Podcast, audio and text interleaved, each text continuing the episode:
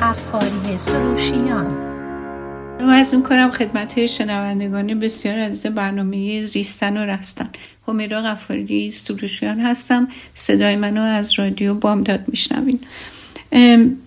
اگر که شنونده برنامه های گذشته بودین باز هم امروز یادآوری می‌کنم که دنبال همون کتاب قدرت باور هستیم و مرور مسائلی که اونجا مطرح شده و آخرین برنامه که داشتیم راجع به اثر استرس بود. خب ما استرسور یعنی عوامل استرس توی زندگی همه ماها هستن و استرس چیزیه که در اثر این استرس استرسورا به وجود میاد یعنی موارد زندگی به وجود میاد. اما هیچ اهمیتی نداره که این استرس ها استرس های عوامل عوامل خوب یا بد باشه. استرس که به وجود میاد در واقع برای بدن مفید نیست.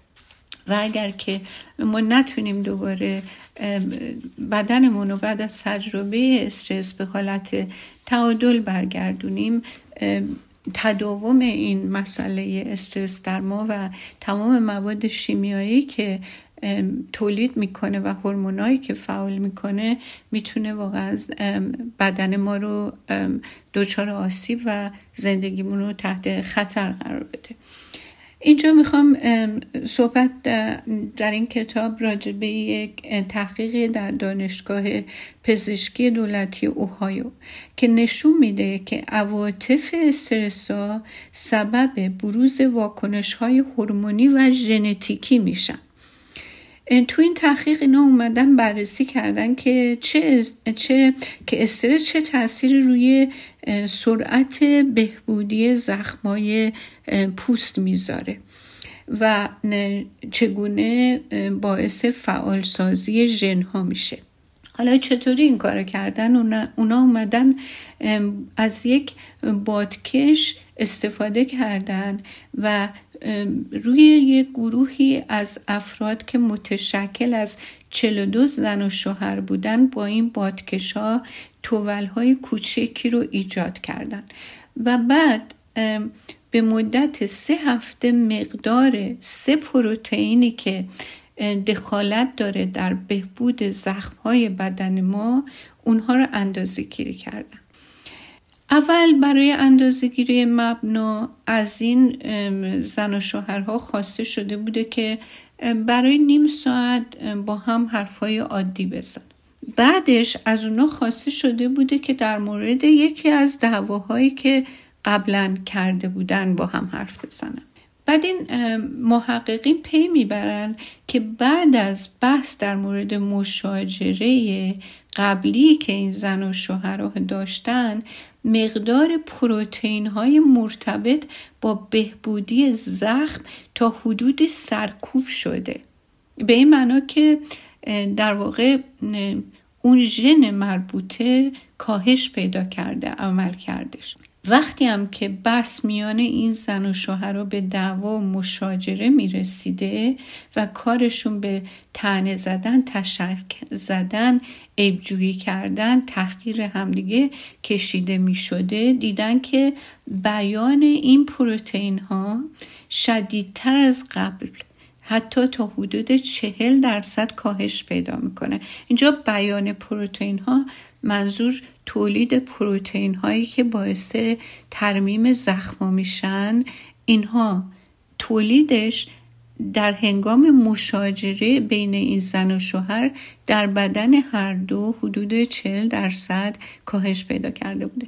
حالا اینجا یه پرانتز باز کنیم و بگیم که چقدر ازدواج بد بده و چقدر به سلامت روح و جسم ماها تاثیر می‌ذاره و متاسفانه چقدر هم ما به این شرایط معتاد میشیم و این میشه در واقع کاندیشن و روش زندگیمون و هیچ سعی هم برای اصلاح و یا در اومدن از این فاجعه و این شرایط مخرب نمی کنیم. حالا برمیگردیم دوباره که در این تحقیقات عکس این قضیه هم تایید شده بوده. یعنی اینکه کاهش استرس به واسطه عواطف مثبت منجر به بروز تغییرات اپیژنتیکی و افزایش سلامتی میشه. خب حالا یه تحقیق دیگه تو انستیتوی پزشکی ذهن بدن بنسون هنری در بیمارستان عمومی ماساچوست شهر بوستون در دو تحقیق مهم به بررسی اثرات مدیتیشن یعنی مراقبه روی بیان ژنها پرداختن. یعنی کسایی که تمرینات مدیتیشن می‌کنن ببینیم که ژنهای اونها به چه صورت تحت تاثیر و چطوری خودش رو بروز میده بیان می‌کنه. تو تحقیق اول که سال 2008 انجام شده بوده 20 تا داوطلب به مدت 8 هفته در زمینه فعالیت های مختلف حوزه ذهن و بدن مثل انواع مدیتیشن مراقبه یوگا دعا کردن آموزش, آموزش می‌بینن. برای این تحقیق فعالیت هایی که گفته میشه باعث ایجاد واکنش آرامش میشه. یعنی حالت فیزیولوژیکی استراحت عمیقی که به بدن دست میده. بعد محققین 19 شخص دیگر رو هم تحت نظر می‌گیرن که از مدتهای خیلی قبل به صورت روزمره این تکنیک ها رو پیاده می‌کردن. بعد از پایان تحقیق در بدن افراد مبتدی همونایی که تازه شروع کرده بودن بروز 1561 ژن تغییر کرده بوده. بیانش یا یا فعال شدن 1561 ژن تغییر کرده بوده. و بیان 874 تا از این ژن ها مربوط به سلامتی بوده که افزایش پیدا کرده بوده. و بیان 687 یعنی بروز 687 ژن مربوط به استرس که کاهش پیدا کرده بوده. و در کنارش فشار خون و ضربان و قلب و اون سرعت تنفس هم کاهش پیدا کرده بوده. در حالی که افراد که تجربه های قبلی داشتن یعنی این کار رو از خیلی وقت پیش شروع کرده بودن حدود 2209 ژن جدید و یعنی بروز داده بودن بیان کرده بودن و بیشتر این تغییرات ژنتیک در واقع به بهبود واکنش بدن به استرس روانی مزمن مربوط می شده خب من خودم یادم میاد که مادرم عمل جراحی داشتن و من وقتی که برای عمل بردمشون قبلش تنفس و ضربان قلب و که دکتر آزمایش کرد خیلی مشکوک و نگران بود از ضربان قلب مادرم. ولی من بهش اطمینان خاطر دادم که این ضربان به دلیل اینه که مادر من هر روز برای مدت تعیین شده که خودش در واقع ابداع کرده تمرینات مراقبه می‌کنه و همین ضربان قلبش رو پایین آورده. البته خیلی دکتر اینو ناباورانه از من قبول کرد ولی این عمل رو انجام داد و هیچ موردی پیش نیامد. این یادم افتاد که اینم مطرح بکنم که من خودم تجربه شخصی در این مورد دارم. حالا یه تحقیق دیگه هم انجام شد در سال 2013 که در اون تحقیق هم کاهش به عمل، کاوش به عمل اومد که ایجاد واکنش آرامش هم تو افراد مبتدی و هم تو افراد با تجربه تنها با یک جلسه مراقبه تغییرات ژن و بروز ژن تغییر می‌کنه. یعنی فقط با یک بار. ولی خب معلومه که آدمایی که تجربه های طولانی مدتی دارن خب دستاوردهای بهتری هم دارن. ژنهایی که بیانشون افزایش یافته بوده در عملکردهای سیستم ایمنی متابولیسم انرژی ترشح انسولین همه دخیل بودن. حالون که ژن هایی که بیانشون کاهش پیدا کرده بوده ژن هایی بوده که در التهاب و استرس دخالت داشتن. یعنی التهاب و استرس رو کم کردن و بعد ژن های دیگه که عمل کرده دستگاه ایمنی بدن رو بالا بردن.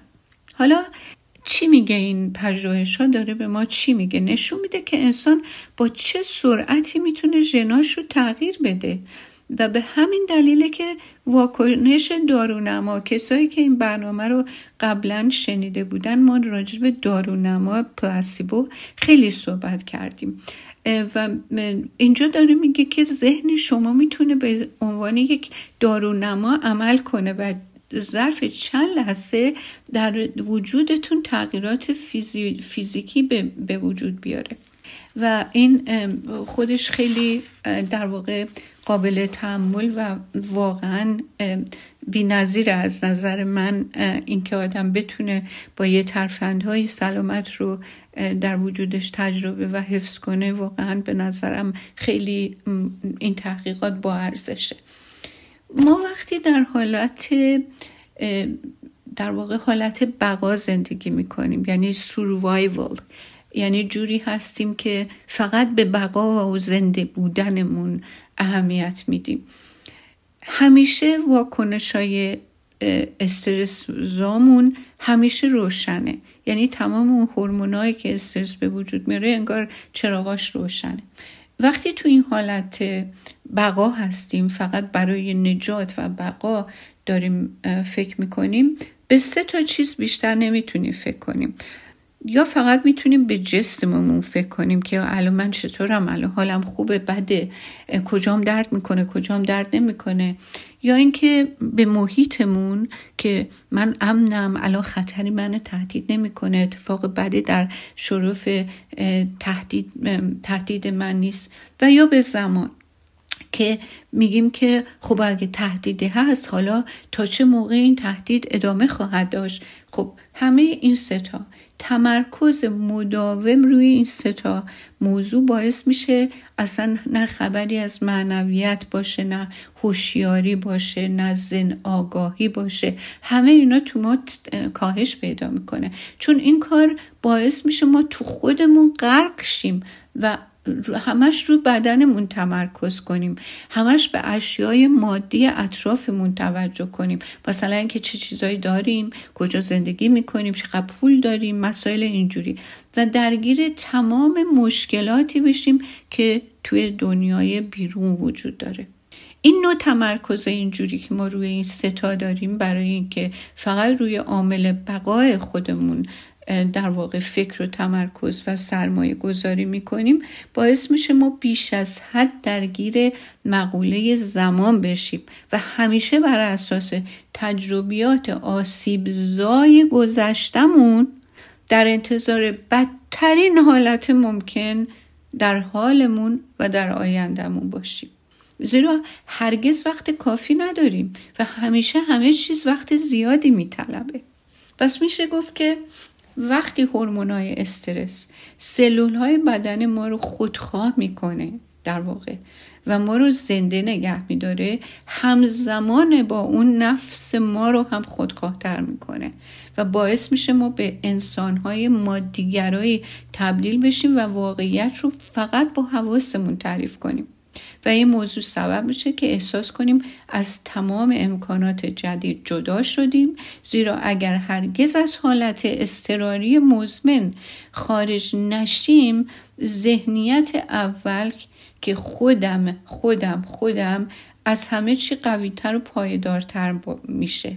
و این خودم و خودخواهی و خودمهوری باعث میشه دچار خودپسندی که میشیم خودخواهی میشیم بی بندوباری میشیم بی توجه به نیازهای دیگران میشیم بی به اثر منفی کارهامون روی دیگران میشیم. در نهایت خود به عنوان بدنی تعریف میشیم که در محیط و زمان زندگی می‌کنه. و این اصلا اسمش زندگی نیست. حالا یه چیز جالبه که می‌خوام اینجا به یادم افتاد و می‌خوام مطرح کنم اینه که نمی‌دونم شاید این فقط ذهن منه. من نمی‌خوام چیزی رو به کسی تلقین یا القا کنم. ولی واقعا با تمام وجودم حالت حیرت و بعد از حیرت حالت خشوع و توازن نسبت به این هوشیار برتر در این عالم پیدا می‌کنم. و اینکه ما کسانی رو در طول تاریخ داشتیم مثل مولوی در اون اشعار بسیار زیبا و آموزنده تمام اینها رو تعریف کرده. تمام اینها که تو اگر که در بند مسائل مادی زندگی باشی چه بلایی سرت میاد و چه جوری نفست شروع می‌کنه به تکتازی و تباهی تو که منجر به تباهی تو میشه. و خیلی برای من شگفتآور و عجیب و جالبه که بدون داشتن این مراکز تحقیقی یک نفر یک عالم یک کسی که به خود اومده و به خدا اومده به خودش اومده چجوری تونسته بدون هیچ لابراتواری این همه عظمت رو با زبون شعر تعریف کنه؟ من اصلا زبونم واقعا قادر نیست که توصیف کنم حالی رو که الان تجربه می‌کنم که دارم با شما صحبت می‌کنم. در صورت حالا با همه این حرفها الان می‌دونیم که وقتی ما به چیزی فکر می‌کنیم وقتی عواطفی رو احساس می‌کنیم وقتی که رویدادی رو تجربه می‌کنیم حالا این می‌خواد خوشایند باشه می‌خواد ناخوشایند باشه در عمل ما داریم فرایندهای مهندسی اپیژنتیک رو روی سلول های خودمون پیاده می‌کنیم. پس میشه گفت تقدیر ما تو دست خودمونه.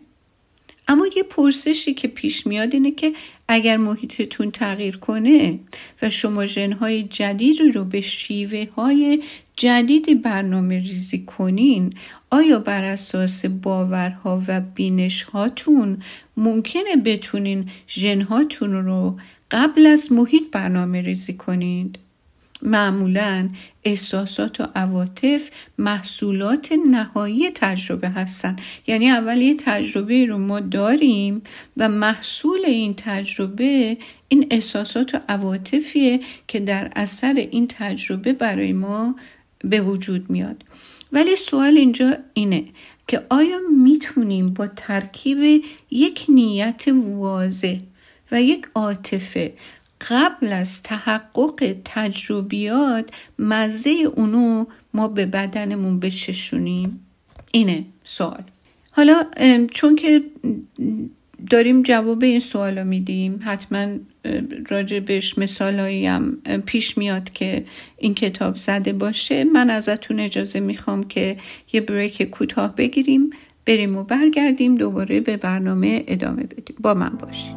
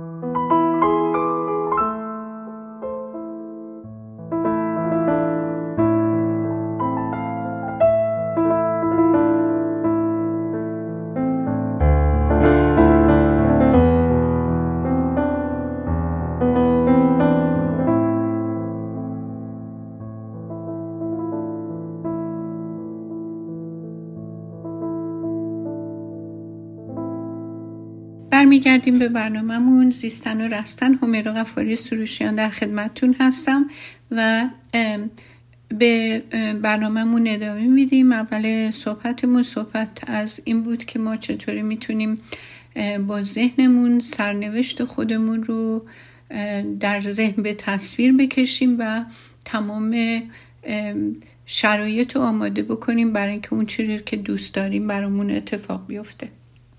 حالا اگر که شما تمرکزتون رو به, روی این رویدادهای آینده حفظ کنید و اجازه ندین افکار دیگه حواستون رو پرت کنه ظرف چند لحظه حجم مدارهای عصبی مربوط به خود قدیمیتون کاهش پیدا می‌کنه و این مسئله منجر به خاموش شدن ژنهای قدیمیتون میشه.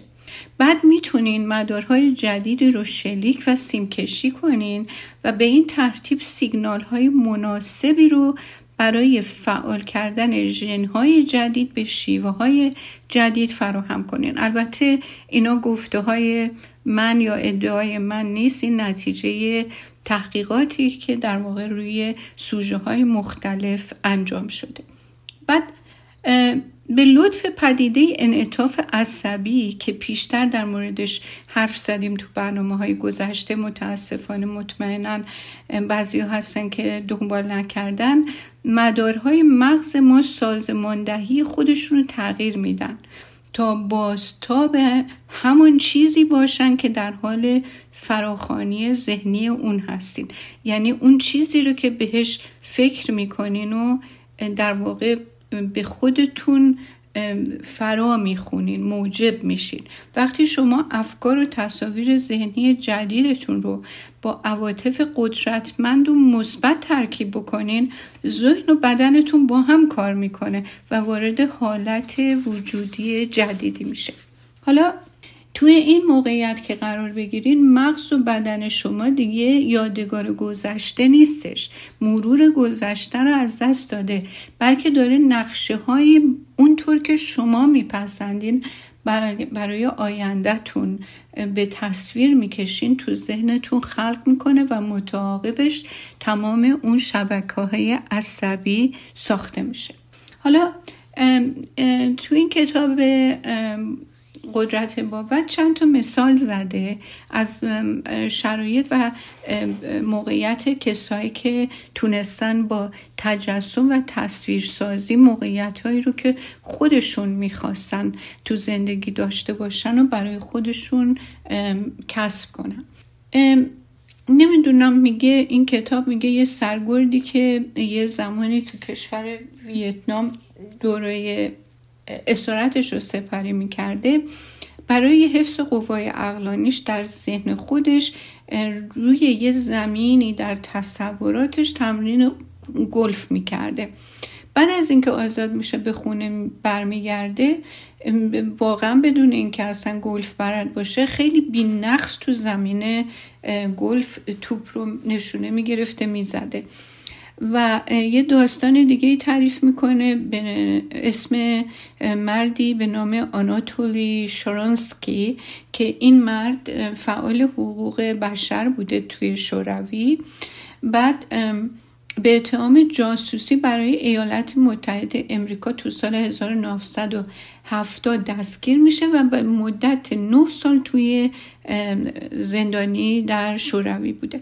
شورنسکی که مدت 400 روز از بازداشت خودش رو توی سلول کوچیک و تاریک و خیلی سرد سپری کرده بوده برای اینکه روان پریشی نگیره برای واقعا مغز آدمیزاد جوری طبیعه و این هستی و خلقت جوری جوری اون رو در واقع ساختارش اینطوره که آیسولیشن یعنی انزوای مطلق رو نمی‌تونه تحمل کنه و روان پرش میشه و خیلی تحقیقات و برنامه های مختلف و حتی فیلم های مختلف راجع به این موضوع و این که مغز احتیاج به ارتباط با دیگران داره در واقع من دیدم و حتی تو برنامه ها بعضی رو براتون خدمتون گفتم.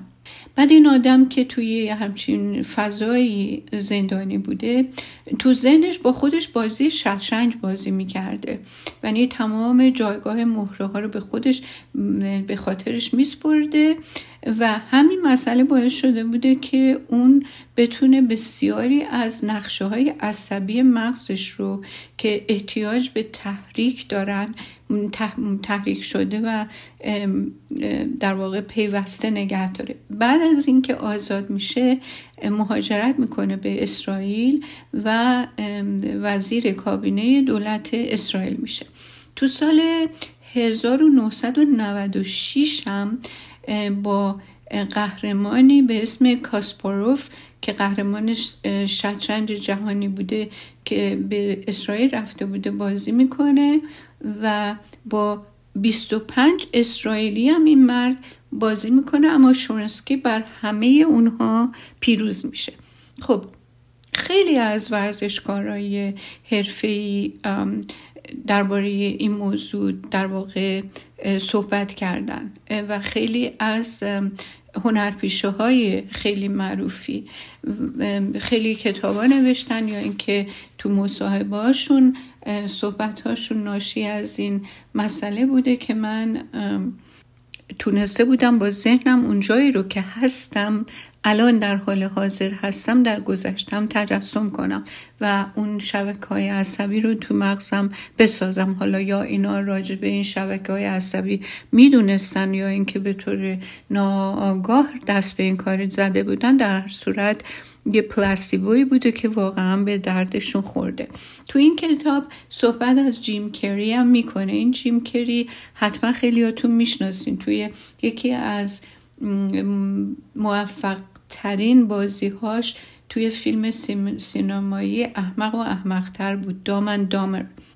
که اون تعریف می‌کنه که وقتی که میاد به کالیفرنیا دنبال کار میگشته وضعیت خیلی ناس به سامونی داشته و توی دهه هشتادم تعریف می‌کنه این اتفاق افتاده که برای اینکه بیاد وارد سینما بشه نقشی بازی کنه در هر صورت رویای خیلی زیادی داشته. هر شب می‌رفته توی تپه های هالیوود هیلز و به ماشینش تکیه می‌داده و آسمون نگاه می‌کنه و به خاطرش میسپره و تصور می‌کنه که در واقع بازی کرده توی فیلمی خیلی موفق شده و ده میلیون دلار هم بابت فعالیت بازیگریش توی این فیلمی که در ذهنش تجسم می‌کرده ساخته.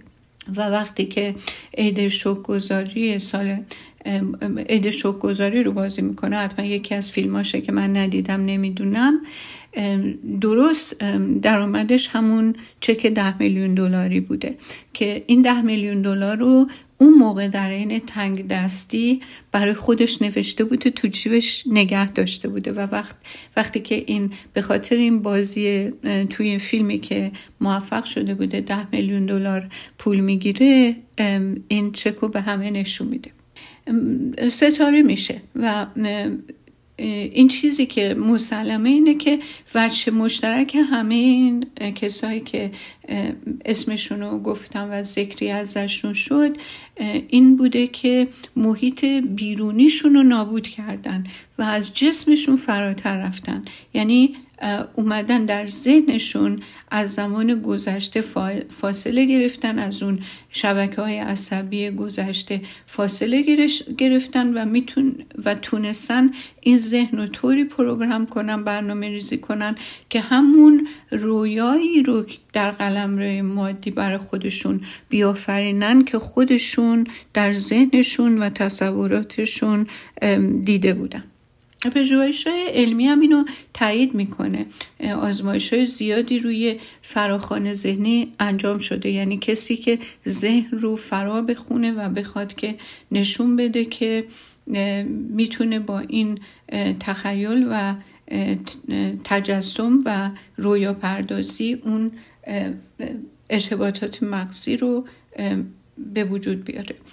و وقتی که دیدن که روی بخش خاصی هر کسی رو بدنش تمرکز کنه افکاری که داره سبب تحریک اون بخش از مغز میشه که اون ناحیه از بدن رو کنترل می‌کنه. چون می‌دونیم که مغز ما هر قسمتش یک ناحیه از بدن رو کنترل می‌کنه.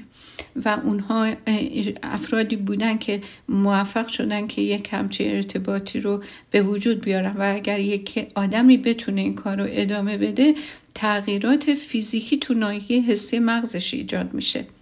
خب این از نظر پزشکی و شناخت سازمان مغز و نورون های مغز منطقی به نظر میاد. برای اینکه وقتی شخص هوشیاریش رو در محل یکسانی قرار میده شبکه های نورونی یکسانی رو شلیک و سیم کشی می‌کنه در نتیجه نقشه های مغزی قدرتمندتری رو تو منطقه به وجود میاره. خب توی یه پژوهشی دانشگاه هاروارد این افرادی که شرکت کردن تو تحقیق که اصلا تجربه نواختن پیانو نداشتن. روزانه دو ساعت به مدت پنج روز یک تمرین ساده پنج انگشتی پیانو رو انجام دادن با اون راهنمایی و اون instruction هایی که بهشون دادن. بعد تغییر مغزی این گروه با گروهی که همین فعالیت, فعالیت رو روی پیانو به صورت واقعی انجام دادن تغییرات توی مغز اونا با اونای دیگه با این گروه که در تصور این کار کرده بودن یکسان بوده. در حالی که هیچ وقت انگشتاشون به پیانو نخورده بوده. تو این افراد ناحیه مغزی مربوط به کنترل حرکات انگشتا به جور چشمگیری گسترش پیدا کرده بوده و مغزشون طوری دست خوش تغییر شده بوده که انگار که واقعا تجربه تخیلی نواختن پیانو واقعی بوده چون که جوری واقعی بوده که تونسته روی نورون های مغز و حرکاتی که این امکان اینکه اینا بتونن اینو بنوازن بالا رفته بوده. اون وقت فقط با فکر کردن. فقط با فکر کردن. شما به نظر غیر واقعی میاد ولی واقعا اینا همه بیانه و پشتوانه علمی داره. یعنی سخت افزار عصبی که در واقع ما توی شاید بتونیم بگیم که با کامپیوتر اگه مقایسه کنیم مدارها و نف... نرم افزار عصبی یعنی اون پروگرام و برنامه ها رو مربوطه رو نصب کرده بوده و به این ترتیب نقشه های مغزی جدیدی رو به وجود آورده بودن تو این افراد. خب اینا همه در واقع یه آزمایش دیگه هم شده. به ده نفر داوطلب گفته بودن که پنج بار در هفته تصور کن که عضله جلوی بازوی یه دستت تا حد امکان منقبض میشه. بعد محققین فعالیت فیزیک مغز این افراد رو توی جلسه ثبت کردن و هر دو, هفت هر دو هفته یه بارم قدرت ازوله اونا رو اندازه گیری کردن. ظرف فقط چند هفته این افراد با تجسم انقباز ازوله جلوی بازو قدرت این ازوله رو 13.5 درصد افزایش داده بودن. و این افزایش قدرت تا سه ماه بعد از پایان جلسه به قوت خودش باقی مونده بوده. یعنی بدن اونها به یک ذهن جدید پاسخ داده بوده. حالا آخرین تحقیقی که شده تو فرانسه انجام شده که پژوهشگرا تو این تحقیق افرادی رو با هم مقایسه کردن که دنبل های مختلفی دنبل یعنی وزنه های مختلفی رو بلند می‌کردن و با تصور می‌کردن که این دنبل ها رو بلند می‌کنن. یه عدهشون بلند می‌کردن یه عده تصور می‌کردن بلند کردن. کسایی که تصور می‌کردن که دنبل های سنگین تری رو بلند کردن ازولاشون بیشتر از کسانی فعال شده بوده که با دنبل های سبکتر کار می‌کردن. در هر آزمایش افراد تحت آزمایش تونسته بودن قدرت بدن خودشون رو تنها با فکر کردن به میزان قابل توجهی بالا ببرن. حالا شاید به این فکر کنیم که آیا تحقیق وجود داره که اثرات اجرای دنباله کامل این فعالیت رو رو بررسی کرده باشه؟ یعنی یک بررسی طولانی مدت نه در یک مقطع دو هفته یه هفته سه هفته بلکه در طولانی مدت. یعنی به این مسئله آیا هیچ تحقیقی پرداخته که اگر ما فقط به تجسم خواسته هامون بسنده نکنیم بلکه عواطف مثبت قدرتمند رو هم وارد این معادله بکنیم چه اتفاقی میفته و جوابی که در اومده اینه که بله چنین تحقیقاتی هم وجود داره و راجع بهش هم صحبت شده و کتاب های زیادی هم در موردش هست. یادم نمیاد و امیدوارم این کتاب یه اشاره کرده باشه چون من این کتاب خیلی وقت پیش خونده بودم اونم به انگلیسی. حالا برای اینکه درک کنیم که علت تاثیرگذاری این فراخان ذهنی یعنی اینی که ما می‌خوایم یه ذهنی رو در واقع به کار بگیریم اولش باید چند تا نکته رو مورد بررسی قرار داریم. اونم آناتومی مغزه. و بعدش هم باید یه مقداری گریز بزنیم به شیمی مغز.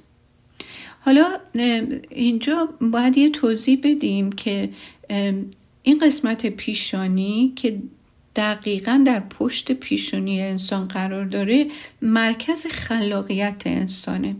این همان بخشی از مغزه که چیزهای جدید و یاد می‌گیره رویای امکانهای جدید و تو سرش میپرورونه تصمیمات آگاهانه می‌گیره نیت رو تعیین می‌کنه و غیره. به نوع این بخش رو می‌تونیم, می‌تونیم بگیم مدیر و مدیر مغز و عامل اجرایی مغز. حالا علاوه بر این این لوب پیشانی به شما اجازه میده کیستی خودتون رو مشاهده کنین که اینکه من کی هستم و اعمال و احساسات خودتون رو ارزیابی کنین. خب این بخش از مغز واقعا جایگاه وجدان ماست. این مسئله از این جهت اهمیت داره که اگر شما از افکارتون آگاه بشین در نهایت می‌تونین اونها رو بهتر جهت دهی بکنین. وقتی که شما یه فکری رو به ذهنتون فرا می‌خونین و به راستی روی نتیجه مورد نظرتون تمرکز و دقت می‌کنین این قسمت از مغز شما این لوب پیشونی متحد و هم پیمانتونه چون حجم ورودی های دنیای بیرون رو کاهش میده اجازه نمیده اطلاعات که از طریق حواس پنجگانتون وارد مغزتون میشه حواس شما رو پرت کنه. اسکن های مغزی که توی لابراتوارا گرفته شده از مغز نشون میده که موقع تمرکز زیاد مثلا در هنگام فراخانی ذهنی درک زمان و مکان از بین میره. یعنی اون موقع که شما در واقع کاملا غرق اون تجسم و به تصویر کشیدن اون چیزی هستین که می‌خواین به ذهنتون فرا بخونین. دلیل این اتفاق هم اینه که لوب پیشونی مقدار ورودی مراکز حسی و مراکز حسی و مراکز ارتباطی و مدارهای اون قسمت های دیگر و دیگه مغز رو که مسئول درک زمان هست همه اینا رو کاهش میدن. و به این ترتیب شما می‌تونین از محیط بدن و حتی زمان عبور کنین فکرتون رو از هر چیز دیگه واقعی تر بینگارید. من توی تمرینایی که برای ویژولیزیشن انجام میدم با بعضی که لازم باشه کاملا دیدم که نسبت زیادی از افراد قادرن با تلقین و این راهنمایی که خودش رو کجا و در چه حالتی تصور کن کاملا از زمان و مکان فاصله بگیرن. جوری که اگر وقت اجازه می‌داده در بعضی مواقع این دوستان که تو اتاق من به حالت دراز کشیده بودم و این تجسم در واقع دنبال می‌کردن در مغزشون اگر وقت اجازه می‌داد به اون حالت خیلی خیلی بیشتر از 20 پنجاه دقیقه یا حتی دو ساعت باقی میموندن. به خاطر اینکه واقعا مسئله زمان و مکان اصلا دیگه قابل لمس و حس و یا باعث دقدقه خاطر نیست. وقتی که در اون مرحله میری که کاملا ذهنتو ممنوع کردی به اون چیزی که می‌خوای به تصویر بکشی. در صورت من متاسفانه وقت برنامهمون تموم شده و می‌خوام که از شما عزیزان خدافزی کنم و این بقیه این برنامه رو به هفته دیگه موکول کنم. امیدوارم که روز روزگارتون خوش باشه و تا هفته دیگه به خدای بزرگ میسپارمتون.